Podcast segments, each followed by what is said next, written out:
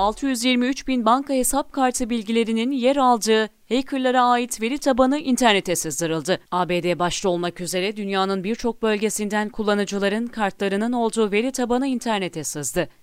Kart bilgileri yasa dışı bir hacker formunda yer alıyordu. Buradan satışa çıkan kartları hackerlar çalmıştı. Sızdırılan kredi kartları kartların bulunduğu formun rakibi tarafından yayınlandı. Yayınlanan kredi kartlarının 623.036 adet olduğu belirlendi. Kartların Brezilya, Kanada, Fransa, Meksika, Suudi Arabistan, Singapur, Birleşik Krallık ve ABD'den olduğu kaydedildi. ABD kartlarının %63 oranında olduğu belirtildi. Sızan veri tabanında 498 internet bankacılığı hesap bilgileri, 69.592 ABD sosyal güvenlik numarası ve Kanada sosyal sigorta numarası olduğu aktarıldı. Bu bulgulara dair araştırma Grup IB tarafından yapıldı. Son olarak kartların satışa çıktığı formu kullanan yöneticilere, kullanıcılara ve satın alanlara ait 12.344 hesap bilgisi sızdı.